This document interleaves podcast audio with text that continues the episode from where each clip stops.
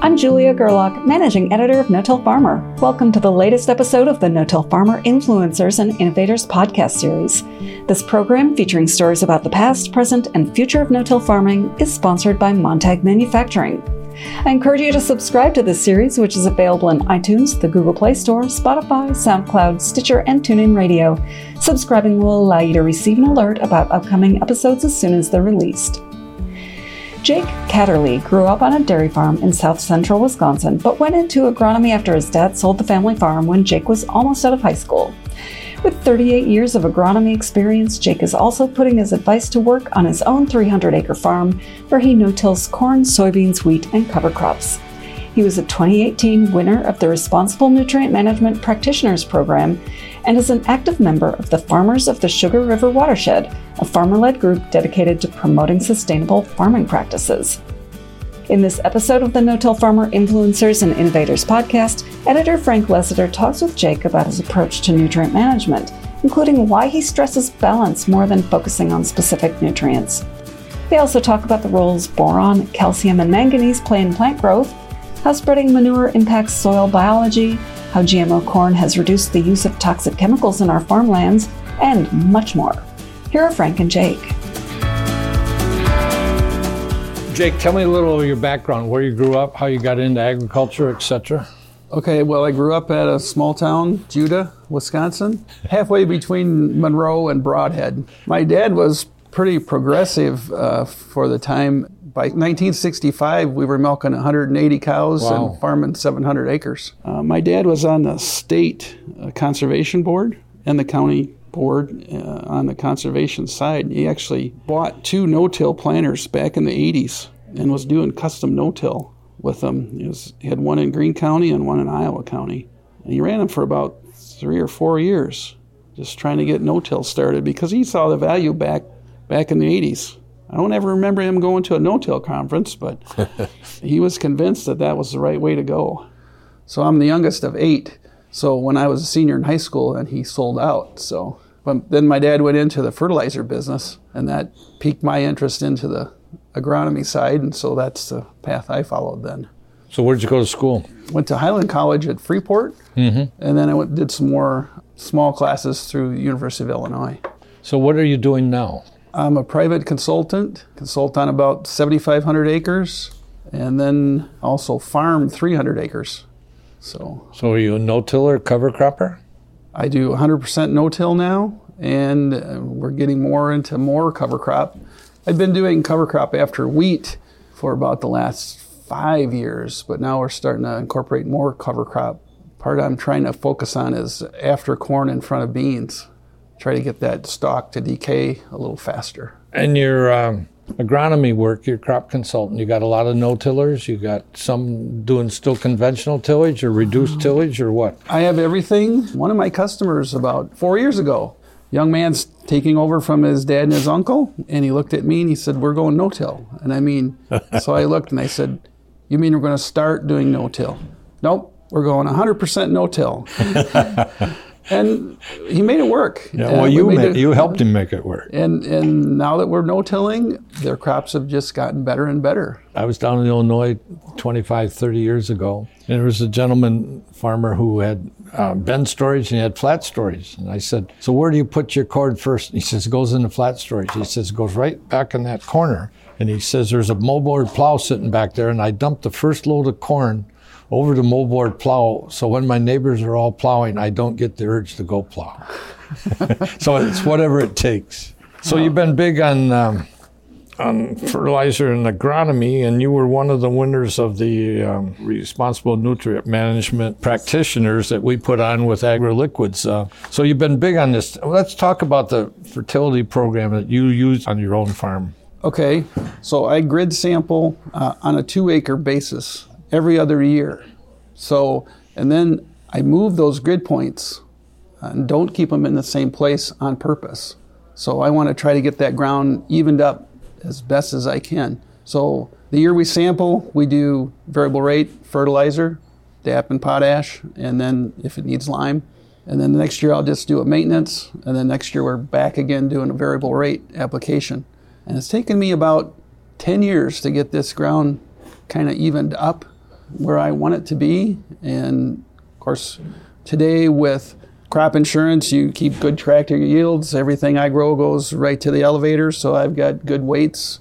And I just progressively have seen the yields just keep going up and up and up. So uh, now being agronomist, I get to play, so to speak. So I've been trying to see what I can do for national corn growers, and we've had yields of uh, the highest was 272, 263. We've had a bunch in the 250s, and we're consistently doing that here in about the last uh, six years. And then this year, I had a farm do 240 bushel corn dry. The entire 90 acres went to town. That's what those 90 acres averaged was 240. So, on grid sampling, some people would argue that you should grid sample the same place every time to see how, what the change you're making. So, explain your rationale there. The rationale is that there's been a lot of livestock around this area for a lot of years, mm-hmm. and sometimes they got stuck with a manure spreader. There might be a place where they over applied. Right. So, by moving the points, you're going to vary that testing and find more variation because really what you're doing when you take one every two or two and a half acres you're only sampling a spot that's maybe 20 feet. Right. And by moving the points you're going to get this more evened up. Do you uh, soil sample half the farm every year or do it all once i do one farm one year and okay. the other farm the next year. Got it. And with my customers i try to split it up so that most of my guys I do every three or four years as on my customers and try to get it so they're sampling a third or a quarter of their farm each year. So the year that you don't soil test, you what do you do? Then I do is just do a, a, a maintenance spread, which would based be off the yield okay. uh, that that you would have got okay. off of it. So if you got 200 bushel corn, you're going to put on 165 pounds of DAP and you know 130 pounds of potash. What do you do for lime? We have a local source here, so I just use local lime and variable rate spread that lime too. I try to keep my pHs between 6.7 and 7.2. Uh, that works best in this area. Any micronutrients? Yep, and we're testing for micros, and I've seen micros do big things through the years. Tell a little story about a field that's just right here at Albany. Uh, in 2007, we had Farm Tech Days here. Sure. And the field that Tent City sat on is an irrigated sand piece. And I was working with that farmer in the past, and I, I looked at him and I said, uh, Hey, what's this irrigated field yielding? And he goes, Well, 185, 190 bushel. And I went, geez, it's irrigated. We should be able to crank, you know, 220, 230 out of this field. And he said, well, I'll put some extra nitrogen and some extra potash on, and it just seems to, that's just where it is. So I said, well, there's something missing. So we soil tested it, and it happened to be that the boron test came back basically zero, hmm. was 0.1. So we threw some Solubor into the 28 when we sprayed it, and then that year, 220 bushel corn. Wow. 40 so, bushel or so increase. Yep. Wow. So those little things can mean a lot if you've got your big things, your major elements taken care of. So, so everybody talks NP and K, but you kind of talk balance, right? Soil has to be balanced just like a ration. And if you get into fertility a lot, you'll find out too high can be as bad as too low. If you got real high phos, that's going to tie up your zinc. If you got too high a pH, that also ties up some of the nutrients, just like too low a pH. For my high yield fields, I like to see my Bray 1P between 35 and 50, and I like to see my potash number be between 3 and 5% saturated uh, based off the CEC and preferably around uh, 4 or a little above. So my soils run about 15 on an average for CC. So I'm trying to get my parts per million of potassium to be 200 to 220. And there's a lot of people think that when corn doesn't fill all the way to the end, that nitrogen is the culprit. But I have found most of the time it's potassium, hmm. that we can't get enough potassium in late. this area, potassium is a real limiting factor. You've been uh, putting on some uh, micronutrients. Any relation with glyphosate on that? Absolutely. So I don't know if a lot of people know this, but manganese is the center of the cell in a plant. So if if you're if you're iron deficient as an animal or as a human, you're anemic. So if you're deficient in manganese, the metabolism of that plant slows down, and glyphosate ties up manganese. So you have to be aware where your manganese number is. Um, I do most of my testing through A&L Labs. Also, you could do Midwest Labs. They use some of the same testing, and I like the manganese to be around 40 to 60 parts per million. And when we're talking about boron, boron should be one part per million to 1.5 to be where it needs to be. And then uh, Frank's going to bring up the next one, and that's zinc. And zinc should be in that five to eight parts per million. Back when I was at a co op, we took, actually separated my customers between cash grain and livestock farms and took a look at the zinc, manganese, boron levels. And it was very interesting that the livestock farm numbers were almost double of what the cash grain guys were because they were feeding minerals to their cattle Right. and it was coming back out in the manure and it was showing up in the soil tests whereas the cash grain guys weren't applying any of those at that time. And then once we started putting those into the f- fertility we saw crops get better so So you've had some experience with gypsum. this area is derived from dolomitic limestone, and we've been liming with dolomitic limestone. So, over the last hundred years of farming, we keep making our magnesium num- numbers go higher and our calcium numbers go lower. So, gypsum is the fix for that because we can apply calcium as the gypsum and then also the sulfur and not raise the pH. And two years ago at the National No-Till Conference, you had a fellow there talking about earthworms and how how much they need calcium in their hmm. life cycle. And when you put gypsum on in southern Wisconsin, you will see the earthworm activity just take off. It's amazing what's happened. We haven't talked about nitrogen on corn. What do you do?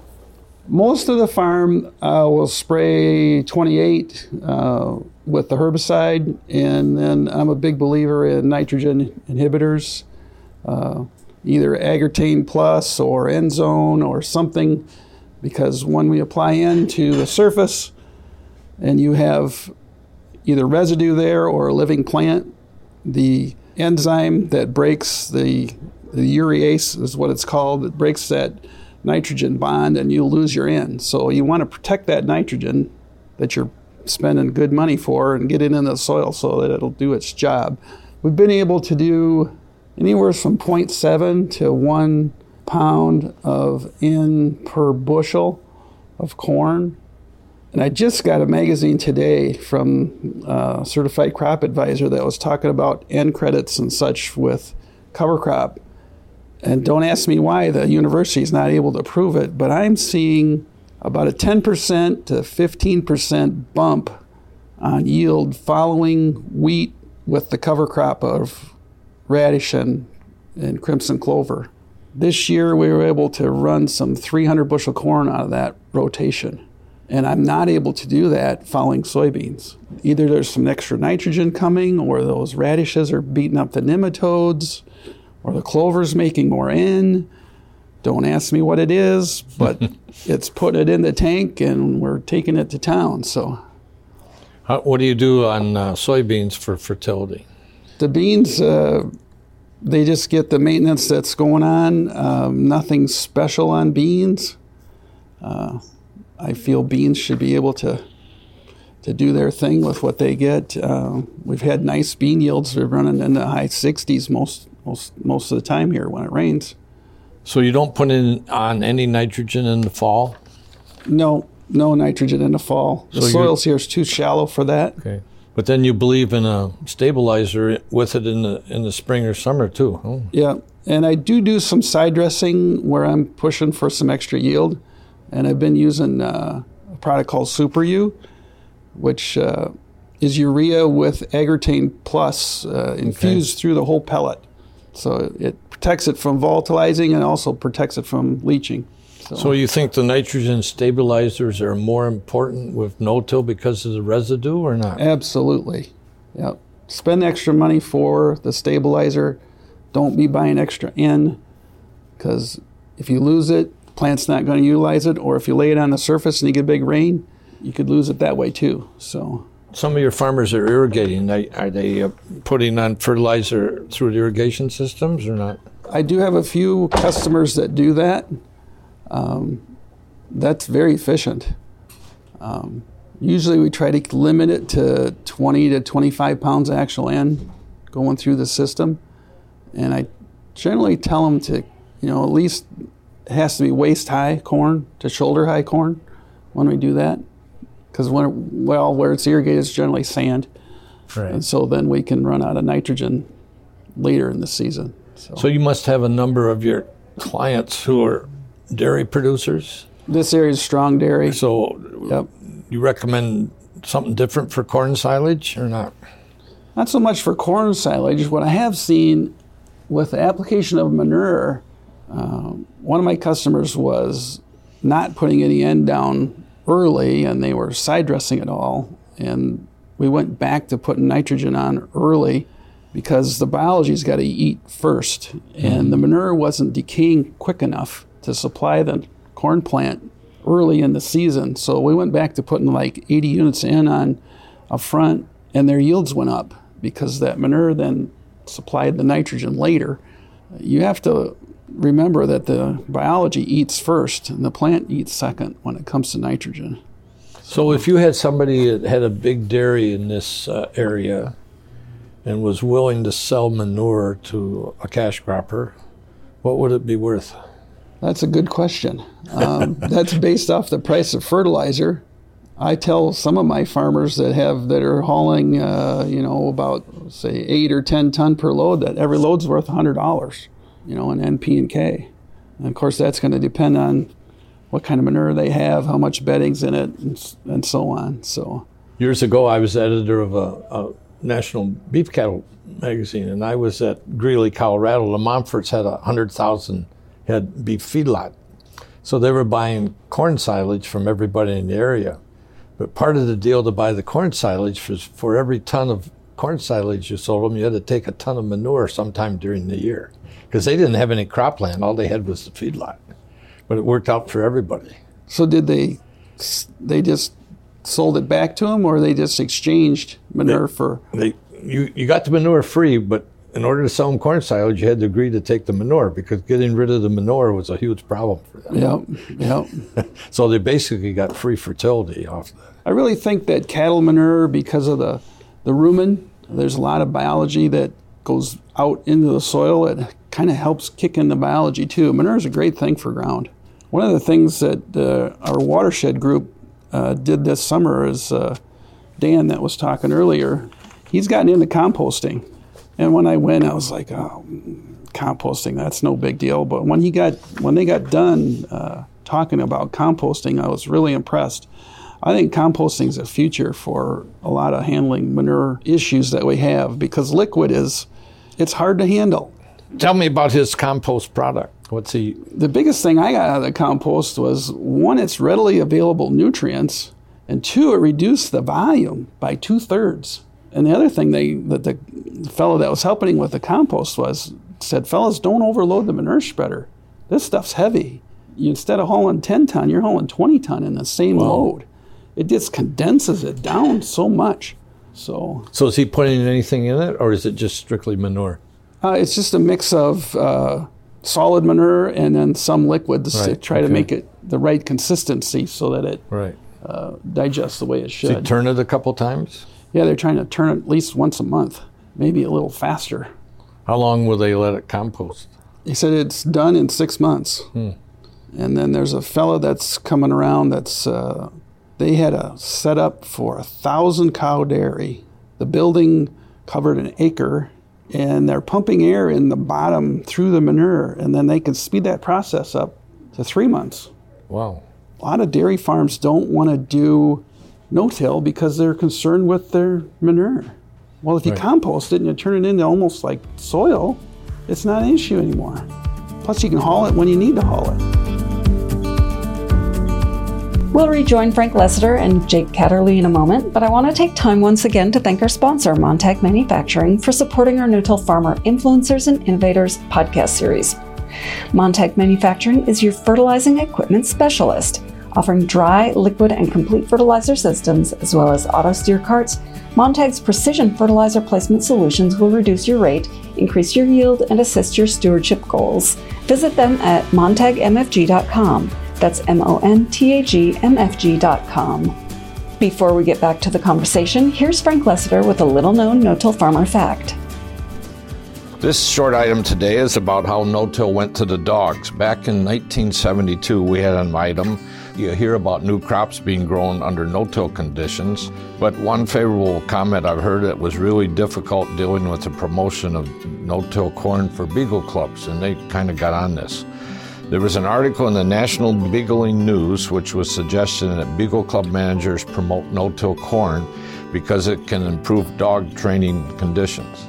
The dead vegetation from no-tilling corn and sod would remain on the soil surface and make running easier for the beagles and probably also for the rabbits. But with no bare soil, the dogs would come out in cleaner shape. The author also told Beagle owners that no-tilling corn and soybeans will reduce both crop costs and erosion, and maybe this will be the end of dogs falling into three-foot deep gullies in conventionally tilled cornfields. And now we'll get back to the conversation with Frank Lessiter and Jake Catterley.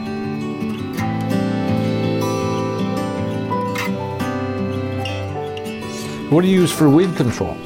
Through the years, I've done Corvus, I've done Resicore on corn. Uh, generally, spray Roundup with Resicore. Generally, I make two trips, sometimes not, depending on ragweed pressure would be the main one that makes me do two trips. If I didn't have ragweed, I could get away with making one.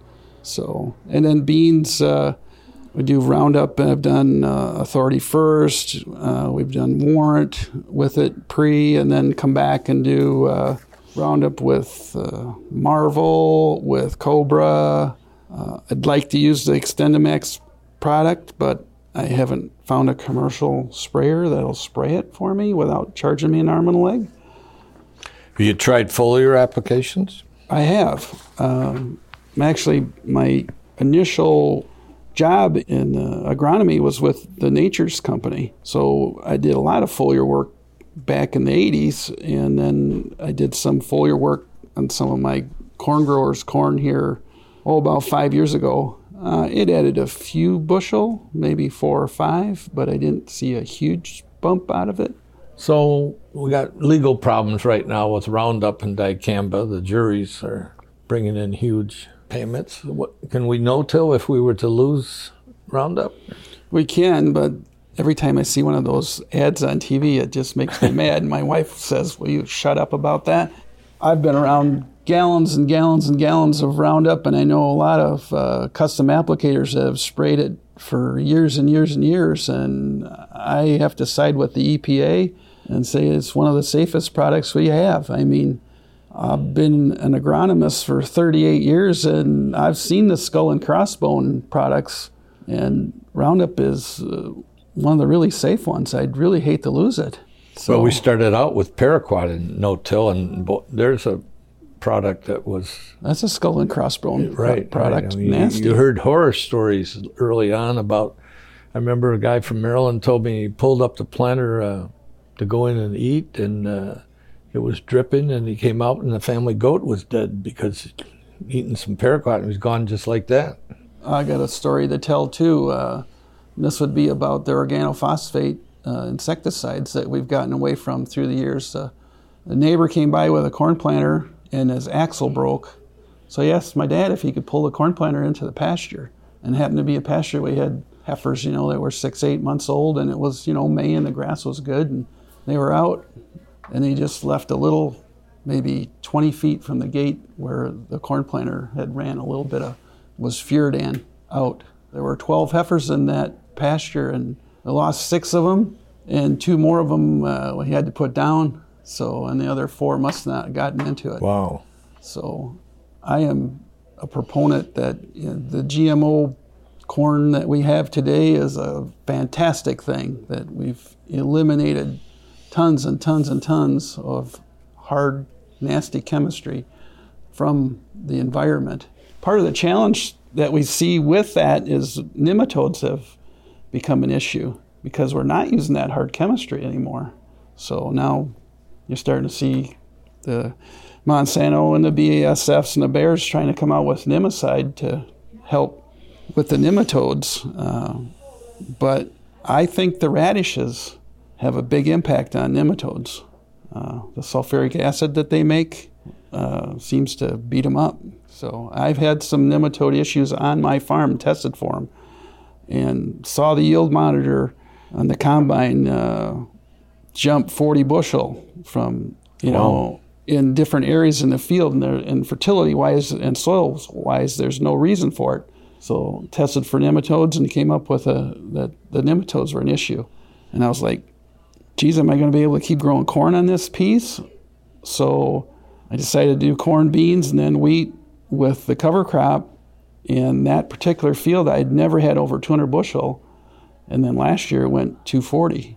So the radishes seem to beat it up. It's not a fallacy, I don't think. So with all the benefits we got with GMOs, and but people were watching their costs, and maybe they think maybe they don't need all these traits. And then we got a number of people who, on a cost basis, have moved to non-GMOs. What do you think? Well, if you have a market for non-GMO, and you can pick up another 30, 40, 50 cents bonus out of it, and you have a way to keep it separate, I'd say go for it. Here in this area, um, there's some non GMO beans being produced, but as far as corn, there's no market for non GMO corn. So I think part of the reason we don't have as much insect pressure is because of the GMO corn. I can remember in the old days going to see my brother when he lived in Iowa in the middle of summer and having to stop every 30, 40 miles and wash the windshield because the, right. the corn borer moths were like snow. I mean, you, you couldn't see anymore. But now with the BTs out, that corn borer has pretty much disappeared. So if everybody went back to non-GMO, I'm sure they'd be back. But right. when you have 90% of it that is BT, then then there's not so much pressure. What are you using for row widths? Oh, I'm on 22 inch rows, and uh, I've sat in on several Marion Calmer's presentations and looked at his research. Actually, been down to his place uh, one time, and I think the narrow rows uh, are a huge advantage uh, the further north that you come. And if you farm a lot of marginal ground like I do, uh, you can still plant 30,000, 36,000, and you have eight, nine inches between the plant. And when it gets dry, that crop seems to hold out for another three or four days. Hopefully, you get a rain in that period. And I just really think that uh, narrow rows work here quite well. How'd you decide on 22s instead of maybe 20s? well, being uh, just starting farming and not having a shed full of equipment, and I do like to, to fix things, I bought an eight row wide planter. Uh, for about eight grand and brought it home and chopped it into pieces and turned it into a eight row 22 inch planter and then I was able to take a six row corn head and we bought a another four row, stole two of the corn units out of it, and turned it into an eight row head. So uh, I was able to get to narrow rows for pretty reasonable price actually. Uh, I had about 20 grand in the head and the corn planter together. When you say 22 inch rows, my first reaction is you must be a sugar beet grower, but you're not. That's that's something they they like that. I tried to convince uh, one of my customers, this would have been like 20 years ago, and he was on wides, and I, he said, Well, I should go to 30s. And I said, Well, why go to 30s? You might as well go right to 20s. He said, Wow. And I said, Well, what? I, I had ran into another uh, agronomist that was from west central Minnesota in that sugar beet country, and he said, Yeah, we've been on 22 inch rows for years. So I had this farmer call this guy up. The guy says, what are you talking about? We've been on 22 inch rows since 1976. so, soybean rows, you plant or drill or?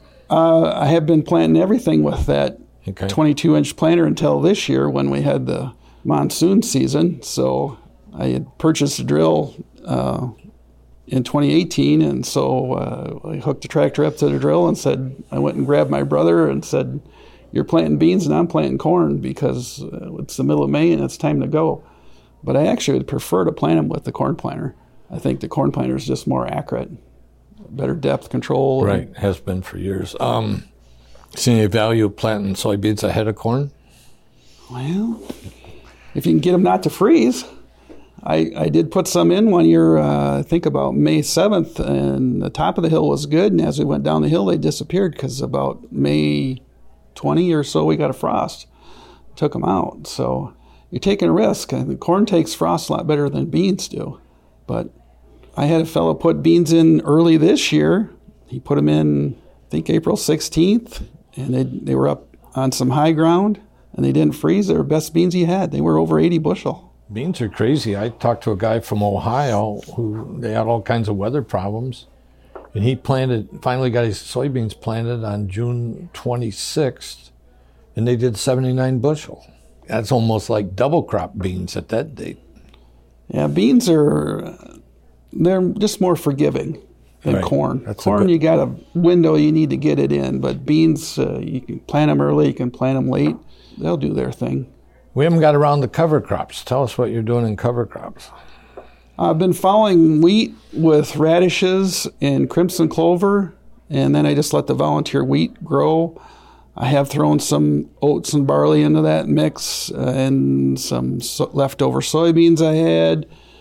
Um, the beans I wasn't real impressed with. They got maybe six or eight inches high, and then the frost took them out, so they didn't do a lot of good. But I do think that the crimson clover radishes, and then this year we threw some buckwheat in with that, and which I liked. Berseem clover. Yeah. I think that grew a little faster than the crimson clover. I've had crimson clover come through the winter. The first year I, that it did that, I was scared of it, so I burned it off right away. And now we've learned I should have let it grow. I should have planted the corn into it and let it grow another 10 days and then took it out. I would have made a lot more nitrogen out of it. Every year is different. I've Right. been- You think you know something and you don't. this is true. So tell me about the the group that you have here in this area. Farmer Oh, group. well, we just finished up our annual uh, watershed meeting. It's uh, Farmers of the Sugar River. We're covering the eastern uh, half of Green County and a, and a little bit of rock. The state of Wisconsin has a, a grant program that you can apply for a set amount of dollars. Uh, as a group of farmers, we decide what that is, and uh, our board uh, is trying to promote more no-till, more use of cover crops, and we're cost sharing some of that expense and trying to get farmers to try new things that will help their farm and their bottom line. I think it's you know, we're catching on. We're, our crowd is growing a little bigger all the time. We're actually pulling people from outside of our watershed, some, which is good too. We uh, just really want to get people to see the value of no-till and, and the cover crops. It, it, it just makes the soil better. And not only the erosion thing, but the infiltration of, of water into the soil is probably the biggest thing that I see. And when it goes into the soil, it doesn't run it off and carry away the nutrients that you you want to keep on your farm. Right, Because right. I, you know, when you lose those nutrients, you're losing money. I like your name, Farmers of the Sugar River. It shows that farmers are involved, and it, it looks like this is a group that neither extension or government are running. It's the farmers running that. Yeah, last year at the No-Till conference, at one of the meals, and we're sitting at one of the tables, and there was a gal from Maryland in the Chesapeake area, and she said, you know, you guys got some farmers here, and, and we were talking a little bit about how Wisconsin took this farmer-based watershed group, and actually this is an old idea. This was done back in the 60s and the 50s, and my dad was involved in it back then, and then about by the mid 70s, it kind of went away. And they brought it back because it works, because you got farmers talking to farmers Right. about their practices and how it works. And we're trying to share those ideas so that, you know, it's right here, it's right in their own backyard, and trying to get them to come and say, okay, geez, you know, maybe this isn't so weird or strange or crazy. It does work. anyway, that gal from Maryland, the government was telling those farmers how to farm, and they didn't like it much. Right. And she said, if we could get farmers to help the other farmers, we'd, we'd be a lot better. And I told her about how this works in Wisconsin, and she said, uh, I'm going to be making a phone call over here to get what they're doing and bring it to our state. So, and I actually had a friend come up today from Illinois, and uh, they also would like to get something going down there. So, how do you sell these practices to uh, landowners who rent their land out? That's a good question, Frank. I think they'll see the value if they uh, can see the practice go in and, and see the soil get better. But uh, the biggest and the best way is to get them out in the field and let them see what's going on with the soil. We had a field day two falls ago where I did eight different mixes following wheat. Happened to be a cold, blustery, nasty day. Didn't have a big crowd come, but we went down through and dug out the different mixes and looked at the roots and what the soil looked like. And one of the guys would put a shovel in the ground and I'd pick it up to about my shoulders and tip tip it over. The soil would just fall apart and you can see like 10, 15 worms in that shovelful.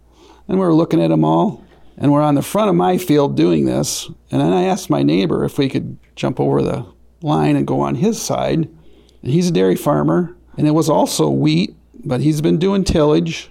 He applies manure and he's doing a good job as a conventional farmer. But I got on a shovel, and I'm a big guy, I weigh about 230. and I couldn't put a shovel in the ground. So I grabbed somebody's shoulder and I kind of wiggled it in, and I said, I'm going to break the handle on this thing. and I popped out a chunk of dirt, held it up to my shoulder, and I flopped it on the ground, and it just fell in half. And there was one worm. Hmm. And everybody was really impressed with the difference between cover crop and no till versus a conventional field. And we were 50 feet apart, same soil, two different practices. I think our equipment's come a long ways oh, to, yeah. to keep the no-till up to present day. And one of the things I picked up at the no-till conference were those PPT saber blades. Mm-hmm. I had one of my customers put those on, and they have some clay, and it's and it's not a new planter. It's the same age as mine. It's a 1990s white 6100 and with the tough conditions that we had, and, and they're dairy and they're chopping and doing cover crops, they had the best stand of corn they've ever had this year planting in those tough conditions because of those blades, hmm. I feel. It was just boom, boom, boom, boom, right down the line. And uh, it made a huge difference. And we're not running any hydraulic down pressure or any fancy stuff. It's still an old spring machine. So well, back in the 70s and the 80s, we used to do a lot of stories on uh, planter and drill modifications because farmers were doing like you did, cut something in half and made something out of it. And the equipment's come so far now, we don't see as many of those anymore as we used to. But farmers used to take something and said, man, that's got to change. And I always remember, um, I grew up in Michigan and uh, my wife's parents had a cottage up around Mount Pleasant. We would go up there every summer, and Ray Rawson, who had zone tillage, was not too far from there, and I would try every year to go over and see him for an afternoon. And every year he would sell his planter in June or July, which forced him to build a new one with new ideas over the next wow. winter. But for years he sold. I mean, he had a 16 row planter in the 70s or 80s, and, uh, but he'd sell it every year so he could try something new. So he's being an innovator. Yeah. I've I've been running uh, the Yetter Shark Tooth roll cleaners and then I'm running uh, just uh, standard openers, and then I'm using the Great Plains closing wheels. I've had good luck with those. You got Coulters or not? No Coulters. And then that customer I was talking about, they they went to uh, the new Martin wheel that's right. got the kind of the depth gauge on the side, but a spike, and they like those. So what are you going to try new for this year? Well, I already tried something out of the box. I planted wheat December 26th as a cover crop. It was the first time that the ground was fit and it was warm enough. So I put the drill in the ground and uh, planted wheat. My brother stopped at the bank to cash a check at about four o'clock with the tractor and the drill, and the the farm loan manager came out and said, What are you doing with that? He said, Well, I've been planting wheat. And he just turned around and he said, That's not right. That's just not right. he went back in his office. But I, am I'm, I'm sure it'll come up and grow. Yeah. So That's great. the, today we the guys said too, rye is tough enough to plant it whenever you can plant it. And what I'm going to try new is I still got some of that wheat left, that wheat seed. I'm going to plant it in spring. Right. I, we've heard lately of people planting a cover crop in April just to get some growth. I think the cover crop, uh, no matter when, when something's growing in the ground, it helps that decomposition. I want to get a cover crop in on all the corn ground that I had last year. Right. Good. This was great. You had some great ideas. Uh, you've done well as an agronomist, and you're backing it up what you tell your customers by doing it yourself on your own farm. It's fun to farm. Right. Now that you had all the knowledge I've learned through the years. Right. Thanks for tuning in to the No-Till Farmer Influencers and Innovators podcast. You can find more podcasts about no-till topics and strategies at no-tillfarmer.com forward slash podcasts. Before we wrap up this episode, here's Frank once more answering a listener inquiry. Question from a reader came up is why aren't more landowners insisting that farmers who rent their land no-till? You know, it takes hundreds of years to replace the valuable soils that get blown or washed away from fields. So why aren't landowners more insistent about renting their land only to no-tillers? I was at a no-till program yesterday in which this question came up. How do we get absentee landowners to get more interested in no-till? I think one of the things that's going on these days is there's more interest in soil health than ever before, and I think this will help sell absentee landowners on the value of cover crops and no-till. But I don't have the answer for this because there's still a lot of landowners out there that don't really care much about the soil they have They're only interested in the size of the rent checks or that they get from the land that's rented. Thanks to Frank Lessiter and Jake Catterley for today's conversation, and thanks to our sponsor, Montag Manufacturing, for helping to make this No-Till Farmer Influencers and Innovators podcast series possible. If you have any feedback on today's episode, please feel free to email me at jgerlach at lessitermedia.com or call me at 262 777 2404. And don't forget that Frank would love to answer your questions about no till and the people and innovations that have made an impact on today's practices. So please email your questions to us at listenermail at no-tillfarmer.com. Once again, if you haven't done so already, you can subscribe to this podcast on Spotify, iTunes, or the Google Play Store to get an alert as soon as future episodes are released. For Frank Lessiter and our entire staff here at No Till Farmer, I'm Managing Editor Julia Gerlach. Thank you for listening.